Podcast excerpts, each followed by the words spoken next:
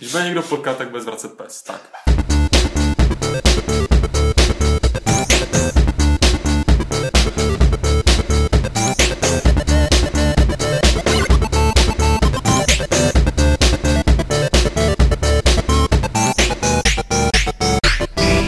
Klubovny serveru Games tečka cé zet se vám hlásí padesátý čtvrtý podcast Klub rváčů. A je nás tady dva, čtyři, jsme tu. Je tady Martin Bach. Čau, Martine. Čau. Trošku mu zhrubnul hlas. Jo. Na Martina přišla taková ta fáze dospívání, kde ten hlas se začíná klesat hloubš a hloubš.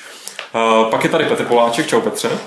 Čau. Petr je taky e, takovej hloubša hloubša, ale spíš kvůli tomu, co chytnul v Londýně. Nepoučitelný, nebo respektive nepoučil se z toho, že já jsem tam chytnul taky něco, tak si tam musel prostě vyrazit, viď? Proto jsme ostatně posunuli natáčení na čtvrtek, e, protože Petr tam byl včera.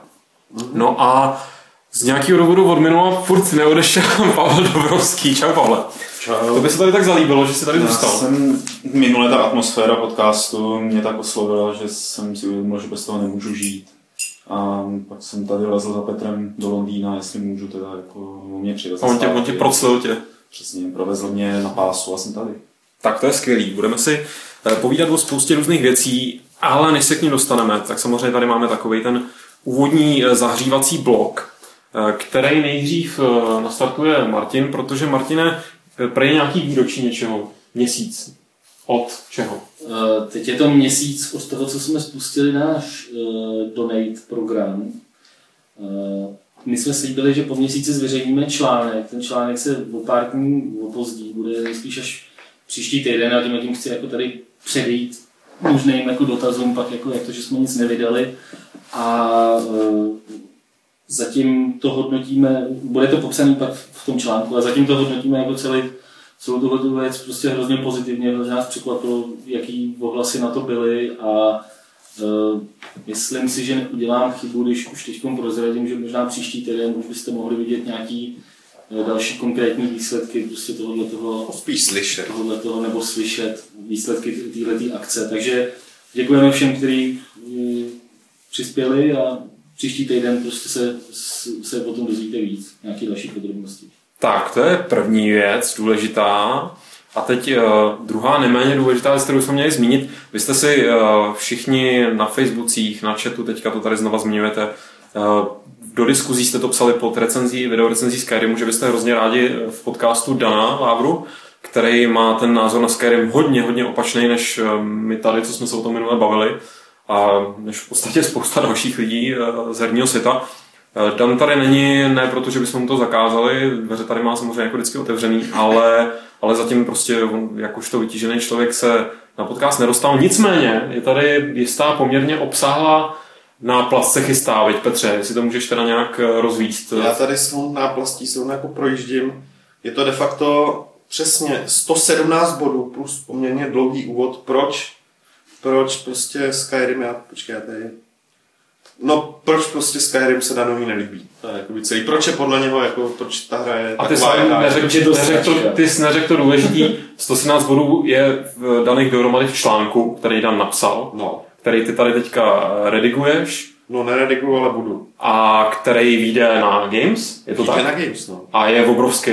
A je velmi obrovský, nejobrovštější. Je to největší asi článek na Games, co jsme zatím měli? Eh, nejdelší článek, co vyšel na Games doposud, tuším, byla Danova recenze Fallout New Vegas.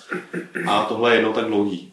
Takže, takže Dan si pojistí to svoje první místo, co se týče nejdelších článků u nás, a, a to, co je jako jeho obsah, jako to důvod, prostě uvidíte.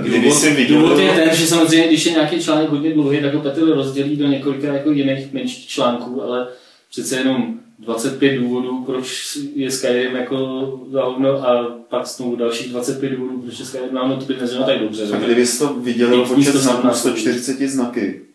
A potom to uveřejňovalo na Twitteru jako postupně, že by si udělal jako, jako speciální. No, tak máme na rok co dělat, že jo, to jako.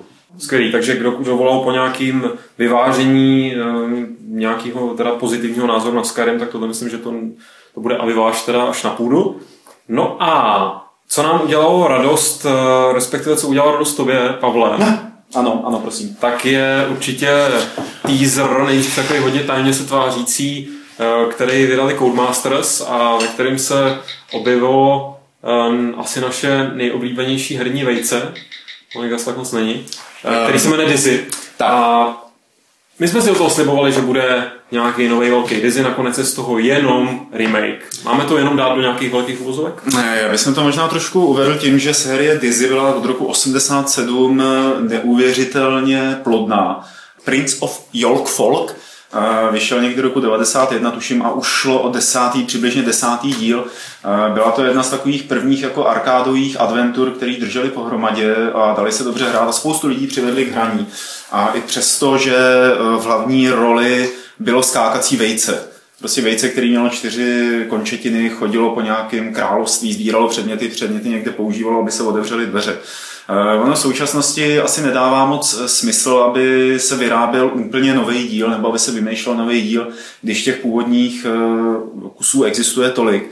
A tak se rozhodli v Codemasters snad přímo, nebo jeden z těch tá zakladatelů celé série, že vezmou to vejce, vezmou ten jeho nejslavnější příběh, ten vlastně komerčně nejúspěšnější a předělají ho pro iPady, iPhony, zřejmě i Androidy, prostě pro mobilní zařízení. Je to asi důvod, je to asi něco, z čeho bychom měli mít radost, protože ta hra byla dobrá a je dobrá i do dneška, když se k ní někdo dostane a je schopný ji rozjet a překousnout tu grafiku. A zároveň jde o hru, která se na ty mobilní zařízení hrozně dobře přenese. I když teda samozřejmě je asi nutný počítat s tím, že tam budou ty virtuální joysticky a tak dále, ale to nechci předjímat. A která se prostě hodí. Takový ten správný způsob brát staré hry, konvertovat je pro současné mobily, pro současné mobilní věci a posílat je dál nebo znovu je nějak křísit, mi přijde hrozně dobrý. Já jsem Dizzyho hrál a fakt jsem měl ty hry prostě hrozně rád. Hlavně ty, ty první tři díly, které byly fakt jakoby v té v té době, kdy jsem to hrál, samozřejmě prostě jsem byl jako dítě de facto a hrozně, hrozně mě to bavilo. Když to teď už dospíváš podle toho hlasu. Teď to nevím, jestli bych to ještě jako hrál. Ale každopádně, když jsem to viděl, mě to trošku zklamalo, že to je pro mobily. Já, jsem, já bych byl jako rád, kdyby udělali uh, prostě nějaký, ne aby dělali nějakou tři dé verzi Dizzyho nebo něco takového, ale líbí se mi prostě mnohem víc ten styl, jaký mi třeba prostě uh, jakým přistoupil Ubisoft k novému Raymanovi. Prostě udělat jakoby fakt velkou plošinovku. Ona, že Dizzy není klasická plošinovka, Dizzy je takový pomezí mezi plošinovkou a adventurou. No. Hmm. A uh, myslím si, že jako, je, to, je to samozřejmě, není, není, to, není to Rayman, že jo? Je, to, je to stará značka, která už asi dneska, která už asi dneska tolik lidí nezná, jako, jako třeba toho Raymana, ale stejně si myslím, že by že by to stálo za to, nebo minimálně nějaký X-Bla titul by se mi líbil víc, než jako verze pro iPad. A každopádně Dizzy je boží, teda jako doufám, že se shodneme všichni. Ne, no já to, oh, kdybych to neřekl, tak můžu trochu být sticha, ale tak, takhle musím říct, že se úplně všichni nezhodneme. Já jsem, já jsem hrál asi dvě hry z té série. Mm. A bylo to fajn, ale já prostě se nepřekousnu přesto, že to je kretenský vajíčko. To je tvůj vztah, moje podobné jako ke šmoulům, ne? No to mě bylo taky jedenáct. No, no jako je to něco podobného. Já jsem se tam učil anglicky, jako to byla prostě hra. Já jsem to nikdy nepřišel, jako bavilo. To bylo ty hry, o kterých jsem mohl sedět se slovníkem, jako že se tam nic moc jako nedělo a mohl si si překládat ty ty dialogy, které byly hrozně jednoduchý, byla to taková fakt jako dětská angličtina. Teďka už bych to jako pro ten věk to bylo úplně perfektní. Teď by mě to přišlo jako, teď to nemusím tak blbě, ale mně osobně to přijde trapný, jako to vajíčko samo o sobě, ta postavička. Já bych toho trošku stoupil s tím, jako, proč bych nechtěl, aby to bylo předělané nějak jako do nějaký lepší grafiky, protože jsem si úplně vzpomněl, jak byly předělaný teď Goblins, Goblins, no, nový díl, jakoby, nový díl jakoby, který navázal na, tu, na úspěch té staré série a to dopadlo tragicky, že to nebylo hezký na pohled, ani se to moc dobře nehrálo. A tak jako osobní úsek někam jinam, že třeba ty Goblins, ty by jsem si na tom iPadu hrozně rád zahrál na nějakém mobilním zařízení. Jde ta jako shodou okolností. Ale je problém vždycky u toho, když se předělává plošinovka nebo střílečka s ovládáním, protože ve chvíli, kdy jsou tam ty virtuální joysticky, tak se to pořádně nedá hrát, tak člověk musí držet palce, že na nějakém místě teď jako skřečovitě zahnutý a nějak s tím hejbat. Což asi bude případ i toho Dizzyho, ale třeba v případě Goblins by se mi velmi líbilo, kdyby se tak jenom ťukalo někam, oni by tam chodili a tam by prováděli. Dizzy je taky docela pomalá hra, takže tam si říkám, že zase tak jako velký problém s tím nebude. Jo. Určitě to, když jsem hrál nedávno ten Shadowgun český, když jsem zkoušel. Jako. Tam, to je, tam to ovládání je prostě na, na poměry jako třeba těch akčních her na iPadu, iPhoneu v pohodě, ale prostě to jako ne, není, to, že, ne, není to žádná jako paráda. No. No. Ty, ty je jako prostě... Zase na druhou stranu je fakt, že, že zrovna Dizzy je takový, takový asi ten typ hry, který když bych hrál dneska, tak už mě nebude spoustu věcí vyhovovat. Jako, já si vybavuju prostě, že tam uh, bylo hrozně moc, hrozně moc chození, právě kde se nic moc nedělo. A hrozně moc jakoby, částí, když jsi se vracel zpátky na místo, kde už si jednou byl, jenom proto, že si někde něco přepnul, nebo že si někde sebral ten klíč a takhle. A z tohohle pohledu už si dneska ta hra taky jako nevyhovuje. I proto si myslím, že to jakoby, remake jako není úplně nejlepší nápad. Náhodou se nedávno, jestli si pamatuju, oznámil i Larry, že jo, první. Larry, jasný, ale Larry je oznámený s tím, že, že to teda bude mít úplně nový, novou grafiku. A... ale že to bude remake. Bude to remake, ale... to bude ten Vega, ale ten super Vega. No, jasný, ale přidají tam normální prostě infer- interface moderní, už to nebude žádný vypisování slov. Rovnou řekl, že to upraví jakoby i tak, aby to tak nějak prostě odpovídalo tomu standardu, který se přece jenom posunul trošku. Ale já říkám, já se shodnu s tebou, Petře, že Larry je prostě postavička, která má něco do sebe na rozdíl od nějakého obyčejného vejce, ale já to tady nechci rozebírat, no, abych všechny, když tak odkázal na svůj článek sto sedmnáct důvodů, proč je Dizzy jako plus tři, proč je Dizzy... O, proč jsem jim otával, hrozná, hrozná, hrozná hra, teprve ho budu dopisovat, tady vlastně v průběhu dnešního podcastu. No ale Petře, než já to tady nadatluju těch sto sedmnáct důvodů, tak prosím tě, my jsme zmínili, že ty jsi teda byl včera v tom Londýně, no. Zatímco já jsem si tam letěl zahrát Skyrim, tak co ty jsi tam letěl provádět, no. ty, ty kulišáku? Já jsem si tam měl zahrát de facto kompletní, kompletní jako line-up her, který budou pro handheld P S Vita. Čí je to kafe? No to je. Ne. No to, jo. No to není. Není, to, to není velký, to bude moje nic. Tvoj, to je hnusný. Je černé jako hladina jezera za bezměsíčné noci. Můj jazyk. Pokračuj, je kompletní line-up? Kompletní line-up uh, her, které budou dostupný pro PlayStation Vita, pro ten nový handheld.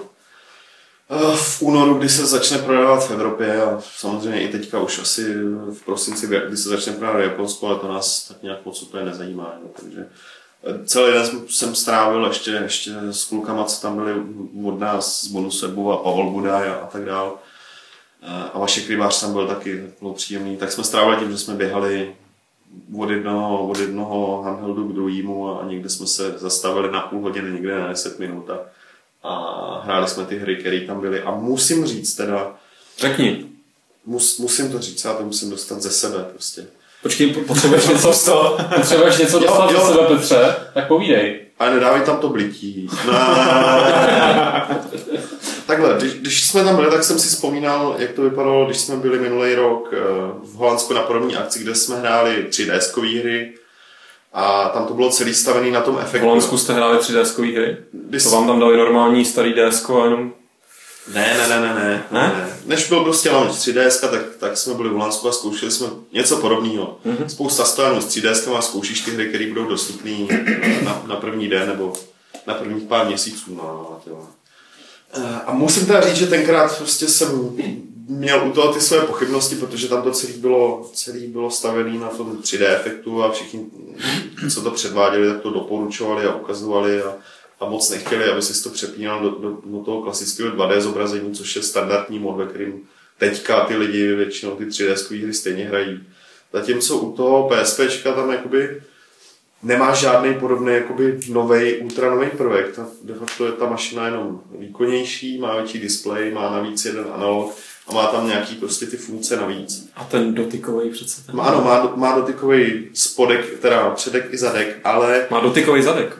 Ale když chceš, tak je to v podstatě skutečný P S P dva. Musím říct, že ten pocit, jako že ta konzole nebo ten handheld si na nic moc nehraje, jako hází ti tam pěkný standardní hry, který si rád zahraješ a kterých, jakoby, který nejsou ani krátký, nemají problém s tím, že musí být uspůsobený pro to tří dé zobrazení a tak dále. Takhle funguje většina z těch titulů, které tam byly ukázaný, včetně, já nevím, Virtua tenisu, Resistance, vypadá moc pěkně na tom handheldu. Řekl bych, že, že ta hra je vhodnější na handheld, než jako na velkou konzoli. A Ridge Racer, Katamari vypadá pěkně a pak tam bylo třeba i, no tam se jmenuje Escape Plan, což je věc, která se nám líbila na, na Gamescomu, taková ta černobílá. A ta právě, jasný, ta právě, ta právě hodně využívá, využívá toho dotykového displeje, dotykového zadku a jsem si stoprocentně jistý, že jako se nebude moc prodávat, ale je to taková superová, superová imidžovka, nejenom, že jako vypadá pěkně, ale, ale fakt zábavná, jo, jakoby, a nápaditá. A to samé je Little Big Planet, který, který jako na konzolích je fajn, je to, je to fajn věc, která díky tomu dotykovému displeji i možnosti to škrábat jako zezadu, prostě ta Little Big Planet pro, pro to nový PSPčko je mnohem lepší než to konzolí, protože můžou z, uplatit mnohem víc nápadů, jo, díky těm třem možnostem ovládání nebo čtyřem, když počítáš, že tam je i, že tam je i ten gyroskop, tak prostě ti tam můžou frkat v každý té úrovni, ať už jako jeden velký tematický celek, anebo tam nafrkat jako věci, které prostě na té konzoli s ovladačem ani s tím úhlem jako dělat nemůžeš. A přišlo mě to jako jedna z nejlepších věcí, jako pe- perfektní prezentace toho, co ten handheld umí, aniž by to bylo takový to tlačený, aniž by ta hra byla do toho tlačená, že to musí udělat. Jo. Přišlo mě to přirozený, přirozený do toho jejich konceptu. A ten poměr těch her, který to využívali takhle, a pak těch her, který jsou jako úplně normální a těží z toho, že ten handheld má dobrý, dobrý výkon, dobrý vnitřnosti, bylo tak jako sedmdesát ku třiceti ve prospěch těch standardních, což mi přijde takový zdravý a, a, a celkově, z toho mám, celkově z toho mám velmi dobrý dojem. No. Třeba jako většina těch zařízení nových těch handheldů se snaží na sebe upozornit i jinak, než se na nich dobře hrajou hry. Uh, máš pocit, že tady je potenciál i v tom, aby teda Vita sloužila, řekněme, jako nevím, streamovací zařízení pro video, diářka pesní, nebo nějaký, že je tam místo pro ty aplikace navíc? Je tam určitě místo, oni, oni to na to i staví, když jsem si proplikával ten systém, uh, tak je to evidentní, je to prostě, funguje to na principu chytrých telefonů, ten jejich, ten jejich interface, nemůžeš s tím teda volat, přestože ta funkcionalita by tam šla stoprocentně dál. Ale můžu si nebo Skype. Skype tam půjde, jo. S tím, že ty si do toho budeš moc koupit klasickou datovou simku, hlavně kvůli multiplayeru a prostě mm-hmm. budeš mít jako, nebudeš závislý jenom na tý, jenom na tý Wi-Fi, jo, ale ten jako, mul, mul, já nechci říkat multimediální, protože samozřejmě to bude přehrávat hudbu i video, ten displej je jako slušnej na video, když už budeš mít to PSPčku, tak je možný, že do letadla si to prostě vemeš kvůli filmům, kvůli seriálům. Nevím, jestli tam budou mít nějakou službu, co se týče streamování filmů, asi samozřejmě, no, a teda, a teda. Ale hlavní výhodu bych viděl v tom, že to je dobře stavený na, ty, na, na hry a, a je, je tam vidět, že vyloženě jako s jednou z těch dvou hlavních složek, co se her týče, tak jsou prostě hry, které budeš dostat na nějakým, na nějakým tom disku. A pak samozřejmě ta digitální platforma, no, a to mně přijde, že tímhle směrem to tam mají, to mají vyřešený technicky. Petře, ještě k těm hrám, který jste jmenoval, vzpomínal si na představení toho tři D S v Holandsku, kde jsme si to mohli mm. ošahat. A tam jsme z toho byli relativně nadšený a vlastně jsme moc nepřemýšleli třeba o line-upu, který se posléze ukázal jako naprosto ďábelský. Že na tři D S nebyly žádný pořádný dobrý hry, které bychom my rádi hráli mm. takhle od začátku. A jak je na tom ta Vita? Jsou tam nějaký, je to opravdu třeba nový hry, jež zaběhnutý značky? Je to kombinace klasiky a takových těch uh, jako věcí, které můžou překvapit. Jo. S tím, že spolíhají prostě na klasiku. Ridge Racer, ten nemůže chybět u launche žádný nový platformy, ať už je to konzole nebo handheld. Jo. Takže je tam x díl Ridge Raceru, který se ale hraje pořád stejně dobře a zase to vypadá hodně pěkně. Máš tam prostě Katamari, to je taky pokračování známé značky. Velký tahák bude určitě Uncharted, který prostě vypadá pěkně, hraje se standardně, ale, ale nejsem si úplně jistý, že tady tenhle typ her je prostě stavený na handheld, to chceš prostě hrát na televizi nebo, nebo na, na, na počítači a vychutnat si tu grafiku, která je na poměry handheldu dobrá, ale jo, jako v pohodě titul, uh, Resistance, další jakoby značka. Uh, nejsou to remakey naštěstí nebo jenom porty, ale jsou to jako v uvozovkách z brusu nový hry, který třeba dělá nějaký jako vedlejší studio, má to zadaný, plus kombinace úplně nových titulů, ať už jsou to střílečky nebo tohle, a pak takový ty překvapí, co se zmiňoval, Escape Plan, uh, co tam ještě bylo, a pár, pár dalších jakoby menších, je tam i pár titulů, který využívají augmented reality, podobným způsobem technicky pokročilejším než, než třeba to tři D S, což, což byla docela zábava, jako ty tituly tam asi budou jakoby zadáčo. Takže je to takový, mně to přijde jako zdravý mix, jo. Když si, když si spojil na to tři D S, tak tam jsme viděli, jakoby, ano, to bude, několik, několik jakoby her, které vypadaly pěkně, které byly super, ale z těch třeba, ty vycházejí až teďka, jo. De facto Zelda, Resident Evil vyšel dva až tři měsíce prostě po tom launchi a, a nic moc tam nebylo, no. Tady prostě vidíš, že jedou na jistotu, ale je to taková jako jistota, ok, si řekneš, jo, to je v pohodě, prostě máš tam titul, má, každý, ať už má jako jakýkoliv preference, si myslím, že třeba jeden, dva až tři tituly by si vybral prostě z toho, z toho line-upu. Petře, Kurt Barlow se tě ptá, jestli říkám něco o stahovatelném obsahu, nebo budeme kupovat nějakou variaci U M D? Uh, je to napůl, že? Ty tam nemáš žádnou, to už říkali dřív, ty tam nemáš žádnou, jako, žádnou diskovou mechaniku nebo něco takového, budeš si to kupovat na, na, na nějakých paměťovkách. Ale jak říkám, je to půl na půl, jo. Třeba ten nový Ridge Racer bude stahovatelný a bude postavený na tom, že v základu dostaneš třeba nevím, tři čtyři tratě, bude to za pár šupů, prostě za nějakou malou sumu dostaneš tři čtyři tratě a zbytek si budeš dokupovat postupně. A to je jenom digitální titul, jo. Ty větší typu Resistance asi budou šířený prostě na disku, ale zároveň si budeš moct koupit, stáhnout digitálně, jo. Takže bych řekl, že fakt mně přijde, že na to hodně, hodně sází prostě na tu digitální platformu.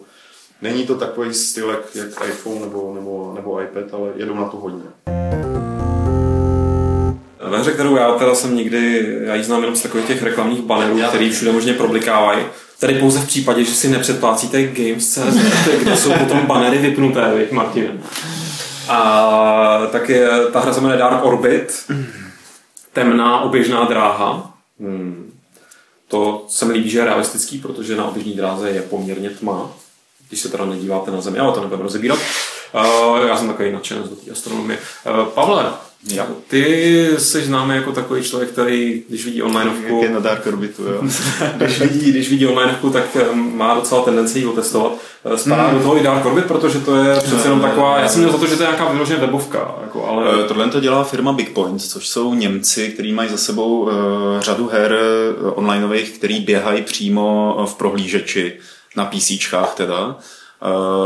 Uh, udělali mimo jiný Battlestar Galactiku, což je ta mm. taky vesmírná hra, takový simulátor akční. Uh, podle toho seriálu udělali Drakensang, Drakensang Online, což je zase rubačka diablovská. A jejich přístup, uh, já jsem zatím neviděl u žádné jiné firmy, uh, je takový, že oni valí ty hry, valí jich hrozně moc. Uh, ty hry nejsou tak úplně blbý. A oni vlastně podle toho, jak moc se ty hry ujmou, tak e, zařezávají ty, který nenesou a naopak podporují ty, který nesou. A třeba to Drakensang Online, tam jsem strávil poměrně dlouhou dobu a byť to byla pitomá hack and slash, tak to mělo něco do sebe, že to mělo dobrý rytmus, dali se tam dobře nabírat nějaký předměty, dalo se to vyvážit, opravdu taková diablovka, to samý u té Battlestar Galactiky Online, to bylo taky příjemně hratelný. A oni vlastně vydávají jenom tyhle ty hry teď nedávno, no tři měsíce zpátky, byl rozhovor, teď nevím, jestli na Kama Sutře nebo v Edge s jejich šéfíkem, který popisoval svoji strategii, že oni opravdu, ta hra je vždycky zadarmo, vydělávají na mikrotransakcích a když vidí, že lidi si kupují nějaký určitý předměty třeba, tak celý ten systém tu ekonomiku vnitřní nějak vyváží tak, aby to podporoval nákup těch daných jako věcí, o který ty hráči stojí. A to je přesně ten důvod, proč tady vlastně Dark Orbit zmiňujeme, protože teď teda Big Pointu se poved dobrý kšeft, bych, bych to taky nazval.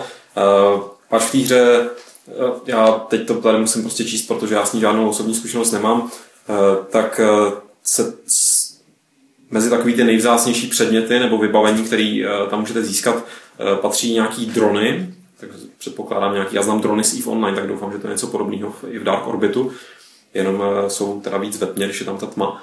Ale a těch dron je deset a asi je to odstupňovaný, že čím vyšší číslo, tak tím je ta drona vzácnější. No a ta desátá, ta nejvzácnější, tak ta byla na čtyři dny zpřístupněná prostě skrz nějaký ten in-game obchod, že si člověk mohl koupit, hráč, ale musel za to vysolit tisíc eur. Já teda, když si představím, že bych viděl v nějaký svojí oblíbený, byť sebe oblíbenější hře online, že si můžu koupit něco za tisíc eur, tak bych řekl, to je dobrý.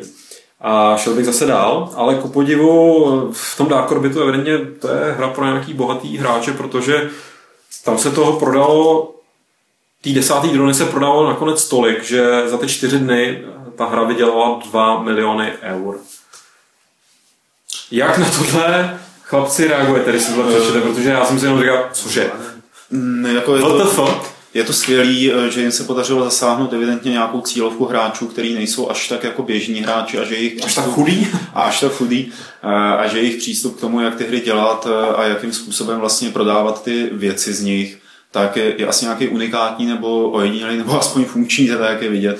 Protože o tohle to samé se snaží i Electronic Arts, o tohle to samé se snaží Ubisoft, velké firmy a ty na to zatím se jim nepodařilo udělat to, co Big Pointu. Ta firma má asi dvě stě, přes čtvrt milionu registrovaných, ne kecám, přes dvě stě padesát milionů registrovaných lidí, kteří to nějak tak jako pravidelně hrajou a mají neskutečný obraty právě z prodeje těch předmětů. Já bych jako k tomu řekl, právě k tomu, jak to dělají ty velké firmy, ono to zase až tak, no to není zase až tolik vidět, že vzhledem k tomu, že to není jako jediný jako zdroj příjmů, ale tuším, že zrovna Activision ohlásil prostě poměrně nedávno prostě nějaký výsledky, co, co se týče jakoby nakupování in-game předmětů. A uh, já osobně sám, ani mě nepřekvapuje tato jakoby událost v tom Dark Orbitu, protože jsem kdysi, uh, je to třeba půl roku zpátky, jsem se bavil s jedním člověkem, který hraje FIFU a ve FIFě je uh, záležitost, která se jmenuje Ultimate Team. A Ultimate? V ní si, v ní si Ultimate Team a v ní si nakupujete kartičky hráčů v podstatě a když si skládáte svůj tým, jakoby, se kterým se pak poměřujete jakoby s ostatními. A tenhle člověk mi říkal, že už, a byl to Čech, jo, říkal, že už prostě do toho nacpal asi osmnáct tisíc korun a že zná lidi, kteří do toho nacpali ještě mnohem, mnohem víc, takže jako tisíc euro je teda jako fakt úlev, že to máš dvacet pět tisíc korun za jeden jako nějaký předmět, ale je vidět, že prostě takovýhle publikum se, se dá najít. No. A je jich málo, ale stačí no, to, protože je to taková šílená suma. Tak jako dva tisíce není ani zase tak málo. Ne, myslím, na, na, poměr, na poměr uživatelský základní té hry, jo. Takhle, no jasně, no, tak jako je to prostě nějaký promile, že jo, no. ale, ale je to fakt, je to fakt neuvěřitelný, no, prostě jak se ty lidi dokážou do té do té hry ponořit tím stylem, že už prostě pak jako nem, nemyslejí na to, jak, jakou to má reálnou hodnotu. A pak se, pak se můžete divit těm vývojářům, že když už udělali něco na písíčko, tak udělali takovou věc. To by bylo dobrý udělat jako I am alive tímhle způsobem, že když přijdeš propasti, tak si musíš koupit most jako za, za padesát euro, aby se mohl přejít. To je, to je, jako jestli nás poslouchá někdo z Ubisoftu, tak tohle tak je taková inspirace. Tak samozřejmě, nás poslouchají všichni výváři, ale nechávají se to překládat. Jako nějak vás teda nepobořuje ta skutečnost, že někdo je schopný vyslovit takový prachy teda za virtuální hodnotu. Uh, že z Lukáši jsou známý případy Thief Online, kdy se lidi kupovali jako za spoustu peněz. Já jsem spíš chtěl říct, že jsou známý případy jako ne, nejenom z her, kde lidi utrácí za úplný jako jasně, ofidérní věci. V projektu Entropie, což nevím, jestli vůbec funguje ještě ta hra, tak taky lidi svýho času kupovali za, za stovky tisíc dolarů věci. Ostatně ty jsi koupil půdu na Marsu, já jsem si koupil, co ti tam roste teďka? Já na Venuši. Na Venuši? Teď se prodává Venuše už. Ale to už je rozhodně vyprodaná. Merkur, Venuše, Země, Mars. Tam je ten... Dobrý, Poláček byl na druhé straně Země. Je to v klidu, ty. Já jsem si koupil tričko, kluci. Za kolik? Asi patnáct dolarů. A co takový ty frajeři, co si koupili? Já si koupím pořádnou planetu, kde je Pluto. To už není planeta. Aj. No, to by byl nasraný. No. Nepobořuje, protože... Jako mě, jako sorry, mě překvapila reakce prostě taková, jako že co si to ty prasáci vývojáři dovolou takhle ždímat z lidí za první, anebo jo, tak na lidský blbosti... Ještě to by bylo, zaplatíte nebo vás nenecháme hrát, to by bylo ždímání, ale tohle jako můžete si dobrovolně koupit. Ale teoreticky je to ekvivalent toho. Když by si dal teď na Games článek sto dvacet sedm důvodů, proč je Skyrim jako sračka a napsal tam Když, tak si ho můžete koupit jako za tisíc euro. Jako. A prvních patnáct důvodů uvedených. Naznačených, jako nedokončených. Jako, a z tohohle pohledu je to fakt jako úlev, že si to ty lidi kupujou. Jako, prostě tu, tu hodnotu reálnou to samozřejmě nemá. Jo. Ale... Nemá žádnou, ale, ale zrovna... Má to takovou hodnotu, ne, jakou hodnotu zajímá. Ne, já si, ne, já si jestli to můžeš zdanit potom. Začít si zdanit. Já jsem zdanit, jak už zdanit s Adanem. Já jsem chtěl říct... Zdaň mi Skyrim, jo. To, že tam dva tisíce lidí zaplatili takovouhle sumu, jenom ukazuje na to, jaký spektrum lidí hraje. Prostě hmm. hlavně tady ty, hlavně tady ty, tohle Dark Orbit, jestli je to něco jako Traviana, myslím si, že je akorát trošku jiný princip, ale že to není grafický úplně ta hra. Nejsem si jistý, myslím, že to jako ne, není nic jako pokročilého grafického, že to spíš textový. Pro posluchače, ta diváky teď jako nevíde, jak vypadá Dark Orbit. Jo, bylo to něco prostě jak Traviana. Kolik lidí to hraje, to jenom potvrzuje, jo, že prostě Já si nemyslím. To je rozšířený mezi takový skupiny lidí, že to klidně prostě hraje nějaký manažer z Mercedesu nebo nějaký, nějaký prostě Němec, pro kterýho těch tisíc... Neskuň nám do mikrofonu. Pro kterýho těch tisíc euro je prostě naprosto směšná suma. A aby dva tisíce bohatých lidí, jako relativně, nebo bláznů, hrálo, hrálo takovouhle hru, to, to mně přijde jako úplně normální. Jo. I co si představ, že já jsem vyrazil nejmenovaný kolega. Kocí ty kolego, to jsem druhou, ty super. Zatímco tyhle lidi normální konzolovky nebo písíčkové věci nehrajou, tak tohle je pro ně něco jiného. Jo. A proč hmm. myslíš, že, že, že jsou úspěšní hry na Facebooku? Najdou se lidé, co si tam prostě jsou schopní kupovat. Ano, tady jenom aby předběhli štarmana v nějakých kuličkách. Já bych teda rád řekl, že kuličky jsem odinstaloval asi před rokem, jo. Protože štarman je neporazitelný. No, co jsi tady koupil? Tam si můžeš kupovat životy nebo něco takového. Zpomalení. Já jsem za to hrozně uhradil, hrozně moc, ale ten štarman je prostě neporazitelný. No a teď ten manažer z Mercedesu ho sere, že manažer bé em vé, jo, prostě je neporazitelný. A to je pravda, jestli se tam takhle mezi sebou no. teda žduchají tyhle slip. Jako večer hospodě, tak jsem dal tisíce euro za to. Ty, musím taky. Ale tak víš, jak to, víš, jak to bylo tehdy s kočkou na té paroubkové autogramiádě, že jako, kolik máš dron? Já mám tintilion dron, já mám volat kvantilion, ale multilion. A já ubil, pojď sem. A máš tady tragédii. Tak, my tady máme dotazy. No, mi dej dogfight, když tak. Nejdřív samozřejmě e-mailový, mezi tím si můžete vy na chatu chystat svoje chatové otázky, k kterým se dostaneme až potom, takže zatím je tam ještě nepište. První napsal Dan, ne teda Vávra. Je to pro Petra. Petře, no. ještě v dobách Hápodu si říkal, že sleduješ anime. Je nějaké... Střípnu prsty. Které ti utkvělo v paměti? No. Nepouštěj si ho teď. Ale... Jsem to vypnul. Nějaký ten seriál nebo film, který je vhodný i pro člověka sledujícího anime jenom pár týdnů. Takže to čerstvé to postižení. Bofa, no, to říkáme postižení. Jo, já... Ne, to bylo, to bylo takový žduchnutí. Ne, jako teď prostě možná čas dlouho jakoby nesleduju, co se tam děje novýho, jo, ale předpokládám, že prostě... Něco starýho klidně. Starýho, to jsou takový ty věci, já asi na tom budu nějak porovnat, to jsou ty věci, které ten člověk bude znát, protože když si vyjede top, který... Ale za týden znát, toho zase tak moc nestih třeba. Jo, za týden. Um... Řeknu jednu věc, počkej, jednu, kterou bych, jako, kterou bych určitě, určitě, no proč já uživím, já se jenom podívám, jak se přesně jmenuje. Podívej se. Abych nemystifikoval. Já zatím připravím. Tady Danovi doporučují naši diváci Naruto. No, tak to... A Pokémony. To zrovna nikdy, jako, ale... Takže co doporučuješ, můžeš to říct? Doporučuji, jmenuje se to Haibane Renmei. Takový velmi pěkný, velmi pěkný seriál. Tak. Výborně, děkujeme za doporučení. A teď by Dan poprosil, a teď by Dan poprosil o klasické kolečko odpovědí. Na poměrně zásadní otázku, kterou hru, chlapci, všichni, Martine, kterou hru by si podle vás měl každý hráč zahrát? Jednu, kterou by si měl každý hráč zahrát. Jako ve svém životě? No, jednu, něco jako hru. Knížka, kterou si musíš přečíst, nebo měl by si přečíst, aby ses... Aby se o sobě mohl říkat, že jsi třeba sečtělej nebo jsi člověk, tak...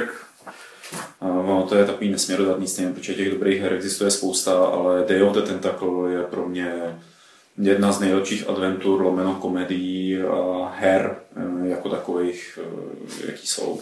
Okay. A, no, no, no. Dobře. Petře? A můžu příští, já narážím na klasický problém, že zase jako jednu... Ale nemáš výrat nejlepší, ale takovou, kterou bys měl fakt každý zahrát. Tak ti dáme těch spolu, že Martin, tak já to jako... No, to je fakt hrozně divná otázka. No, já myslím, že je docela... Ne, je jako dobrá, ale složitá otázka. Velmi, velmi. Tak já vás zatím vysvobodím. Ale nechceš ji nechat až nakonec?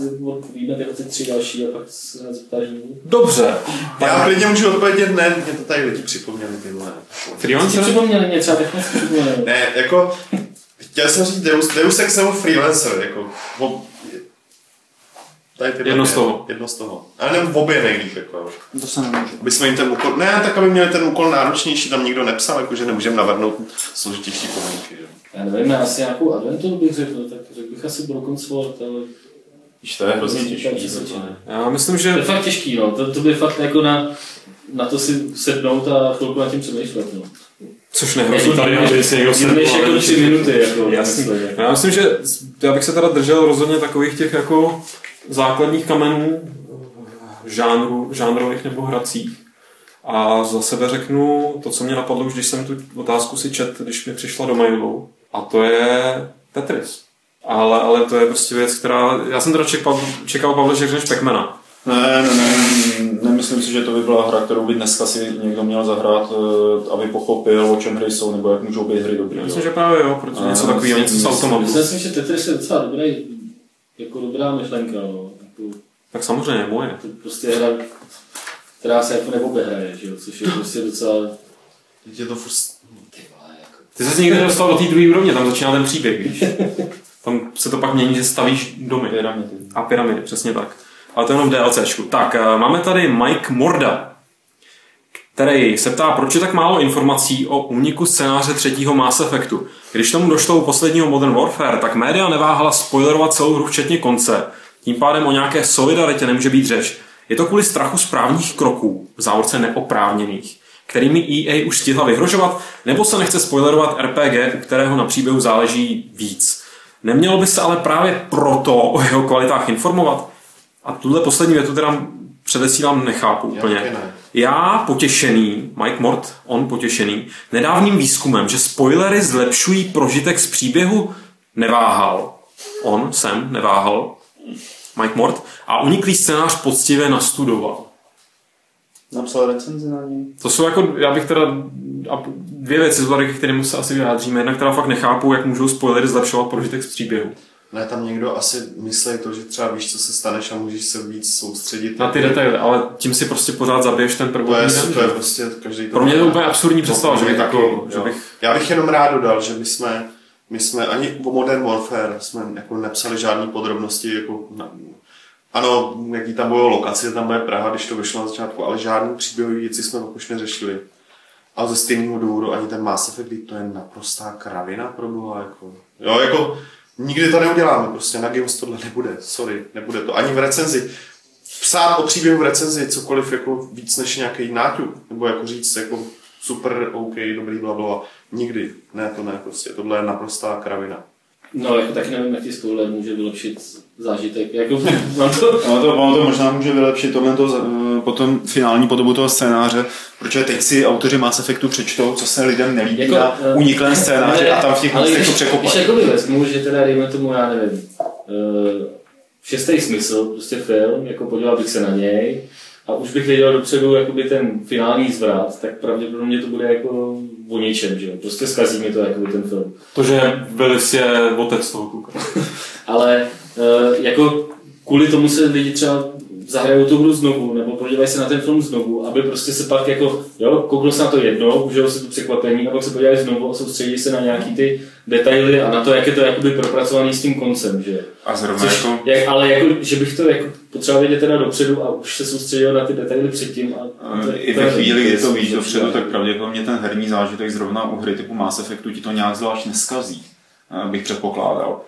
Protože mezi zásadníma příběhovýma zlomama, které jsou v tom scénáři, ta hra se pokaždý vyvíjí trošku jinak, nebo pokaždý tam děláš trošku něco jiného. Ale já musím lidem na chatu říct, to co tady jako Lukáš řekl o šestém smyslu, tak není ta závěrečná zápletka. Oni tady píšou, že jsme jim zkazili zážitek z šestého smyslu, že ho ještě neviděl.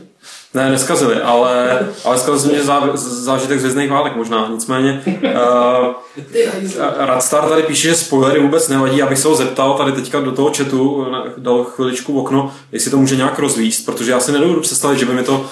Prostě ve chvíli, kdy, kdy uh, nevím, a když nevím, tak věřím, jak se říká, tak... Uh, tak prostě si tu hru užiju v rámci teda, ať už tam je nějaký zvrat nebo není, a pak když tam nějaký je, tak si můžu užít ještě teda jednou a všímat si těch detailů. Ve chvíli, kdy to prostě vím dopředu, tak jsem si zdestruoval jakoby dva zážitky. No, když to vím dopředu, tak to zapomenu a potom mě to stejně překvapí.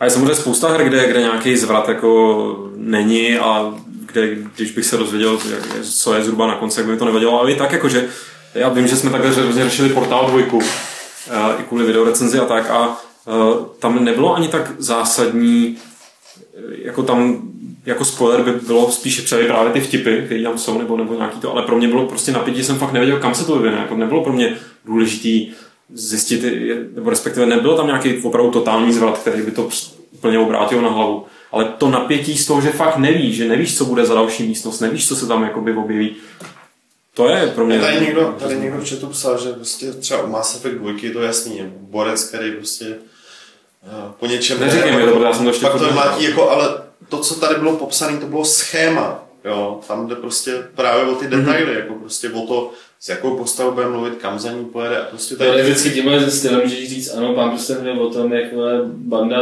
sedmi blbců jde někam, ne, kam by mohli doletět dolů, ale oni tam přijdou, hodí tam prostě a pak odletí na tom Borzovi, že? Jako blbost, že jo, ale tohle přece jako... Příběh je něco jiného, přesně jak říká Petr, tohle je prostě schéma. Že? Na druhou stranu toto by mě naštalo, kdyby mi prostě někdo řekl, jaký lidé, aby jsem pán prsten neznal a řekl by mi jo, tak nakonec tam ten prsten hodí. A není to ani, není, není to třeba jenom příběh jako u RPGček, je to i u akčních her, když mi někdo řekne uh, na konci prostě šestý, sedmý úrovně obejdeš dva barely a bude tam bosák, tak mě to tím kazí úplně stejně, protože není to příběh jako napsaný scénář, že už je přecitlivý. Ne, ale o tom už jsme se kolikrát bavili. To, to je prostě taky to je prostě příběh. Jako... Jakoby spoilerujou ti tím a tím způsobem prostě trailery, spoilerujou ti hmm. takhle no. i, i videa z těch her a všechny preview a takhle, že jo, jako ideální přístup v tomhle případě by byl žádný informace o té hře nebo filmu se prostě nezjišťovat a já jsem zrovna nedávno se viděl nějaký trailer na, na film, který dávali jako v televizi, kde jako byla de facto fakt ten příběh vyzrazený úplně celý. Jako. A úplně jsem na tím kroutil hlavu a řekl jsem si, tyhle, teď jsem to jako viděl, de facto ve dvou minutách se střih. Viděl jsem to schéma a teď proč bych se díval na ten film, že? Prastar každopádně to rozvedl v tom stylu, že tyhle věci neřeší, že mu to nějak neubírá na prožitku ze hry, takže tím jsme si to tady uzavřeli a můžeme si přečíst další otázku, která je od Jaroslava, který se ptá, kde je konec Dereku Smartovi, tomuto vizionáři, snílkovi a bláznovi v jedné osobě. Co jsem slyšel já, tak s Ludvíkem zakládá nějaký časopis, mm. nevím, jak to momentálně funguje. Derek Smart momentálně dělá, teďka si to tady nám, dělá to... na onlineovce. Já jsem se na to díval, on dělá nějakou jako free-to-play webovou... To dělá všechno, to je vlastně. Nebo aspoň to teda tak vyhlíží. Dělá... Z toho, co to má nějakou firmu, která se jmenuje nějak... Prostě založil nějakou, nějakou filmičku malou a, a publikuje si tam nějakou no, malou... No, bacha, a nebyl by to, nebyl by to Derek Smart, kdyby... Quest on, Online se on ji, ne, on ji nezaložil, on, on se tam jakoby na, na, napitlíkoval a nebyl by to Derek Smart, kdyby kolem toho tenkrát... Napitlíkoval jako v pánu prstenu? Protože on přišel do té firmy, jakoby ně, něco něco a de facto zajistil, že vyhodili ty lidi, kteří tu hru rozjížděli a kteří na tom dělali, tak zajistil to, že je vyhodili a ta hra se začala dělat jako jinak, jo, takže... Kam on přijde, tak bohužel buď to nic neroste, nebo se to dělá prostě jinak, tak jak chce on. Jaroslavovi bych doporučil, teda, kdyby o tom člověku chtěl vědět něco víc, stránku dereksmart tečka org, což je jeho... A, a ta hra se jmenuje Alganu. Sice tam naposledy něco updateoval včera. Alganu? Alganu, nějaký anestetikum, ale... Já bych teda Derekovi hlavně doporučil, ať konečně si najde nějakýho parťáka, který se bude jmenovat Clever a může založit firmu Clever Smart. Ja. No a máme tady poslední dotaz mailovej od Spikera. Chtěl jsem se zeptat na soundtracky u her, nedávno vyšel oficiálně Deus Ex, který se mi moc líbil, a tak by mě zajímalo, jestli jde někde stáhnout ty soundtrack Battlefieldu tři nebo třeba nějaké další povedené. Ty soundtracky vycházejí často, dost často, teda ještě častěji vycházejí jako promo předměty, které se rozesílají nebo stávají do soutěží. Prodávají se potom jen takový ty nejvíc úspěšný, nebo kde ta hudba opravdu za něco stojí. Myslím, že tyhle informace se určitě dají dohledat na internetu, na Wikipedii, na Google, dá se to googlit, jestli prostě Modern Warfare, nebo co to bylo určitě, za hru, tak jestli to vyšlo. Tady to, tak to píšu i v chatu prostě Amazon a iTunes, no, jako prostě jo, Zrovna, zrovna Deus Ex vyšel právě na, na, na Amazonu, kde to mě teda překvapilo, vystřelilo tehdy, že bylo hned jako v den vydání první mezi em pé tři, jako hmm. celkově mezi prostě.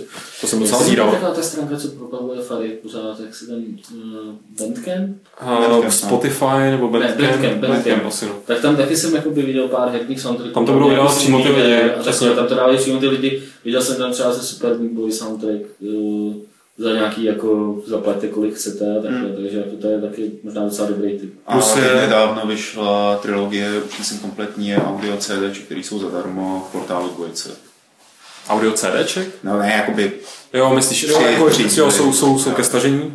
Doufám, že už si to přetagovali správně, protože ten třetí díl měli natagovaný úplně divně. Jo. Ale, ale pak, pak ještě existuje, to teda si ne, nevybavím z hlavy, ale existuje minimálně jeden naučitě bude víc fakt specializovaný v obchody online distribuční na herní hudbu. Já myslím, že ten jeden, který mi furt posílá spamy, protože jsem tam kdysi koupil bájný komando, jak se jmenuje Something Else Works, nebo tak nějak.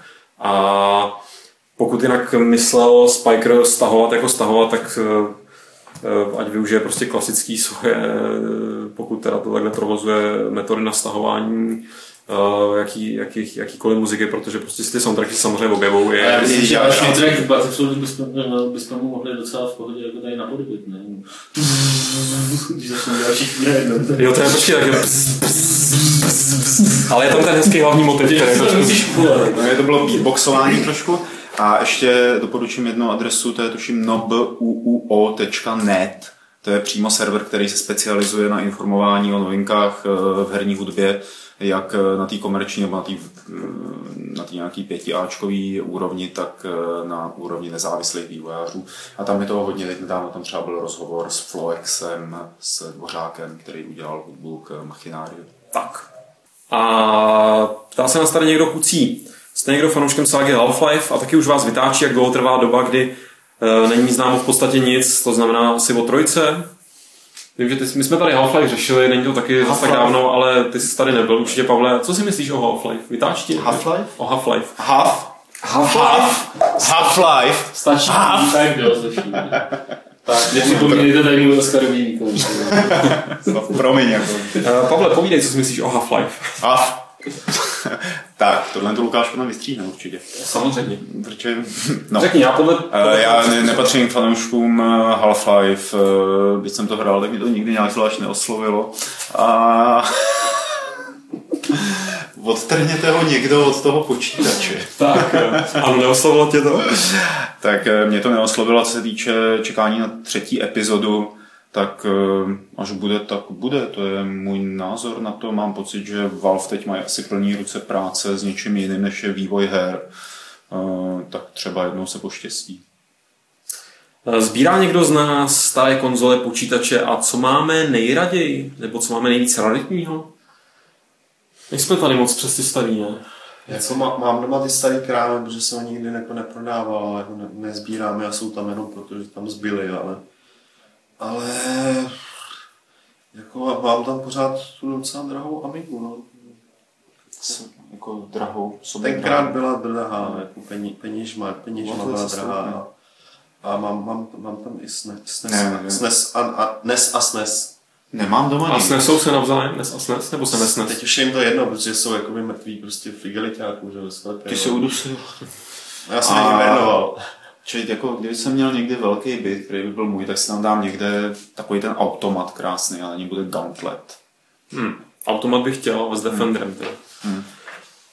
Hrajeme ještě Skyrim? Hrajeme co? Co, co, co? co to je Skyrim? Skyrim? Nevím. Se nás na tyhle nezávislé hry, se nás ne... My jsme dneska s Pavlem hráli spolu Skyrim. Snažili jsme se dostat do Morrowindu. A dostali jsme se v podstatě. Jo, jsme... Je tam, je tam. Je tam, no.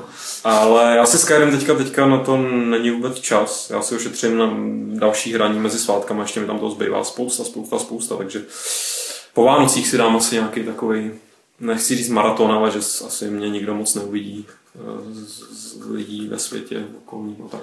Já jsem ho teď hrál, jako každý den ho chvíli hrajou, uh, pořád jako příjemný.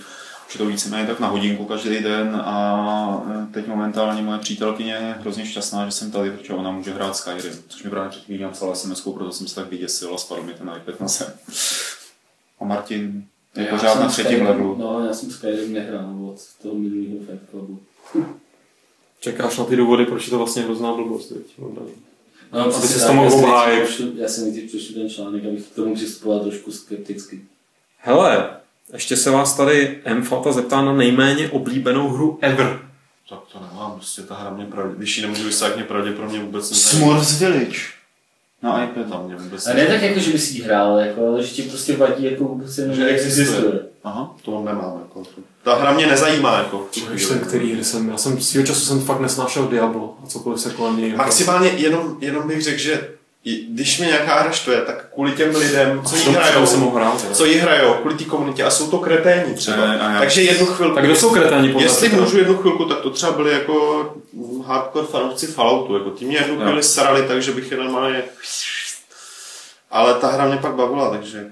E, jsem jim to odpustil, ale jenom díky té hře, jinak bych byl na ně nasaný pořád. E, já asi, jako kterou opravdu nemám rád, nebo z tohohle toho pohledu, tak by byly takový ty moderní váleční střílečky. E, A to jako říkám s plným vědomím, hmm. e, protože mě uráží to, kam dovedli počítačovou zábavu nebo interaktivní zábavu, to znamená do tunelu přímočarýho, jednoduchýho, který je o grafickém záležitém. A ještě navíc o hrozně monotematických. Menšů, tak tomu říkají hezky na Arpě, protože říkám, tady někdo zmiňuje, že já přece nesnáším Gothic, to není pravda, já Gothic mi nevadí, mě jenom Gothic nebaví, ale že bych byl vůči němu nějak jako... negativně naladěný, mě to prostě jenom přišlo, jednička mi přišla, že se nedá ovládat, dvojka mi přišla, že vypadá asi tak, jako by Dan říkal o Skyrimu, tak to já říkám v Gothiku dvojice, ale hlavně mi byly strašně nesympatický ty postavy, jako ten hrdina vypadá jak retard, já nechci hrát za retarda a, a celý ten svět mi přišel retardovaný, trojka už se mi docela tak jako líbila a další jsem hrál, jsem pak Risen jsem hrál vlastně na chvíli a ten mi už přišel docela jako použitelný a že by mě to možná i bavilo. Já jsem chtěl říct jednu hru, ale teď jsem si všimnul, že jeden no, tady člověk v chatu má jako její název v přestívce a zatím má napsáno maniak. A já ji říkat nebudu. Tak jak já tam... Který, který, hledám, jo, už ji vidím. Manky se nás tady ptá, že když už jsme se bavili o hrách, které si člověk prostě musí zahrát, tak jakou knížku by si měl člověk přečíst, aby mohl říkat, že tu knížky. Já jsem, že člověk měl číst knížky a měl by si říkat, že čte knížky. A za sebe, než vy to vymyslíte, nevím, jak to máte připravený, tak, takhle vypávě, tak já to vím, protože já mám zatím nej, moje nejmilejší knížka asi, kterou jsem četl, tak se jmenuje Poslední samuraj. Napsala ji ženská, která se jmenuje Helen David a nemá to vůbec nic společného s tím naprosto retardovaným filmem. Ten film je debilita, nebo debilita, prostě skýčovitý průměr až pod průměr, ta knížka je úplně o něčem jiném a je geniální a myslím si, že kdyby si ji přečetl, přečet každej, tak by třeba dneska jsme se tady měli všichni mít. Hmm. Co je? Uh, Foucaultovo kivadlo od Eka a Citadelu od Exupéryho. Řeknu, co, co, mě jako, co si vzpomenu, co mě bavilo, jako není to doporučení. Mě Baudolino od Eka a teď jsem konečně sehnal Smích od Bergsona, tak to, to se mi hodně líbí. Ten, a to jsem sháněl dva roky, takže to znamená, že ta knížka je fakt dobrá. Takže tak. Takže to už Eko tady má dva body. Ty, já nevím, jestli to napsal Eko, já bych doporučil Bibli. Tak samozřejmě to napsal Eko, že jo, v rámci konspiračních praktik. Myslím, že tady naši diváci aktuální mají jako spoustu skvělých nápadů nebo takových podnětů na to, jaký knihy si přečíst na chatu přímo, takže ten člověk, který se ptal, teď nevím, který to byl. A Stepní vlk ještě. Stepní vlk je výborný, ano, ano, Stepní vlka taky podepisuje. Tady mají od Stanislava Lema Solaris. Samozřejmě. Jenom bych se teda vyhnul od P K Dicka, samozřejmě. A vyhnul bych se Alchymistovi. Alchymista, Coelho, cokoliv od Coelha, jako špatně. To fakt ne, hele, jako. To, to nedělejte, nedělejte. Melvina, Melvina, tak, jo, ne. Malý princ, určitě. Tak, ale ještě se nás tady někdo ptal na muziku, ale do toho už bych nezabíhal. To se podívej na naše Last F M profily, protože ty všichni máme, pokud se nepletu. Nevím, Pavle, máš Last F M? No samozřejmě. Máš. Uh, je to určitě dohledatelný nějak přes, přes Google a tak. A ještě se nás tady Falta ptá, souvisí to s knížkama, souvisí to i s hrama, protože Bioshock, taková docela pěkná hra, byla inspirovaná mimo jiné dílem poměrně kontroverzní autorky Ayn Randové. Jestli jsme četli nějaký její knížky, případně co tomu říkáme. Čet a já bych řekl, že to není kontroverzní, ale že jsou to prostě jako neuvěřitelný blámoli. Ne. To je na tom právě kontroverzní, protože spousta lidí ti na to bude přísat, většina prostě americký pravice no, současný. Co na to založila? Objektivismus? Objektivismus. Objektivismus. Aha, a já jsem četl Atlas Shrugged. Ne, ona ne, jako v angličtině, dostal jsem se nějak do třetiny a pak jsem to byl nucený za. No ale přísad Lukáši, ta, ta její jako filozofie, to si lidi nalhávají, že nějaký, ona neměla žádný dopad. To nevysvětluji mě, jako já. Ne, to říkám, jenom říkám jako těm, co tvrdí, že že prostě byla neuvěřitelně vlivná, jo, to je prostě to no je tak prostě vlivná, vlivná to je něco jiného, protože oni lidi diskutují nebo ty myšlenky dále jako přebírají a na základě toho něco vyroste, tak byla vlivná. No a když se podíváš, říkám na základě na tu, nic právě nevyrostlo, to je slepá větev. Jako no vyrostla, vyrostla na ní, na ní prostě ta, Baruš, to jo, ale vyrostla ní Baruš, ale hlavně, hlavně jediná její zásluha. Ale zase jako Bacha, jo, Barušek, to je prostě takový zmatek, jo, ale co se týče prostě toho odkazu, který má a teď znova je prostě vzývaná, jak máš tam zestup prostě těch, co oni jsou. Tea party. Těch, no jednak Tea party, ale prostě všichni ty hmm. kreténi, prostě co čučí na Fox News a myslí si, že rozumějí světu, tak jako teď na Ayn Randovou jdou přísát, že? Jasně, ale to, to je takový jako spojování nějakých jako styčných bodů, který tam možná najdeš, jo, ale to, co ona vyloženě, ta její filozofie fakt bylo jako blábol neskutečný. Což ostatně Bajošek, myslím, velmi trefně no, vystěhoval tím, že... No, no.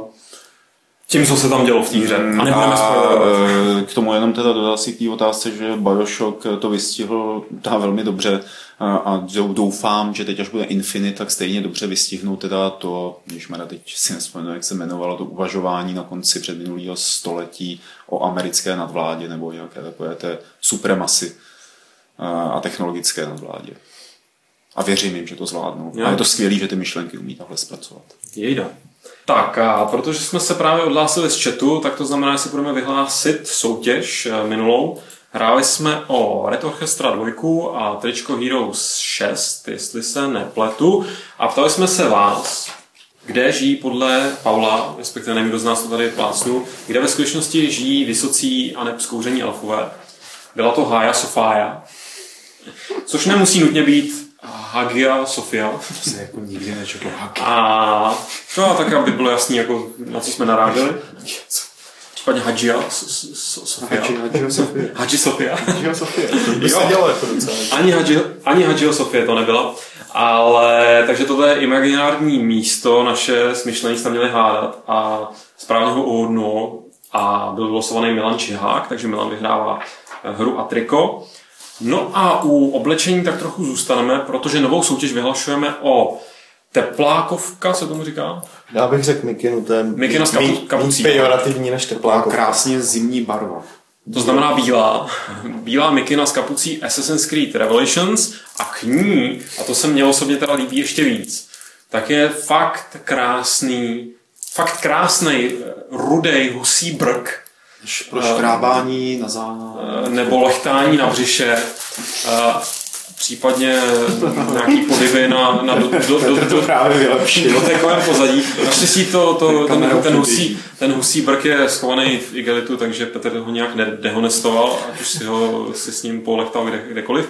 Ale není to teda úplně pravý husí brk, protože končí propiskou, že jo, jakoby. Ale je to teda zaintegrovaný do, do fakt... Je to hezký, fakt se mi to no líbí, to, takhle z dálky, to působí pěkně. Samozřejmě vždycky to byly propisky, je to velmi re- realistický, propiska. Je to v podstatě ta stejná propiska, nebo je to modelovaný podle propisky, kterou čmáral Leonardo da Vinci. My jsme tam říkali ve škole Čína. Je to taková římská Čína, a, nebo florenská, nebo kde on to byl. A tohle kombo, abyste vyhráli, tak musíte odpovědět správně na soutěžní otázku, která zní, s kým by měl ideálně založit firmu legendární Derek Smart. Jak by se ta osoba, se kterou by Derek Smart měla založit svou ideální superfirmu, měla jmenovat. Případně ta mikina je jinak celá bílá, kromě jednoho jako nápisu, aspoň myslím vzadu, je vzadu možná je vzadu něco, ale tam spousta bílého prostoru, který můžete počmárat, když tak i tím husím brkem. No a než k tomu dojde, jo, vzadu je hezký rudý logo. A je to, jo, prosím vás, a je to na platformu M, jo, takže kdo jste X, L... To musíte být připojený na internet, tak si ho budete nasazovat. Máme i L. Tak vám to asi nepojede. Ne, máme i L. Dobrý. Jo, máme L. Takže M nebo L. Takže můžete specifikovat velikost, jestli chcete M nebo L. No a do té doby kucí tady s váma se rozloučí. Čau, ahoj. A já se samozřejmě rozloučím padesátým čtvrtým pravidlem klubu rváčů, který zní: lepší Dizzy na iPadu než pukavec k snídani.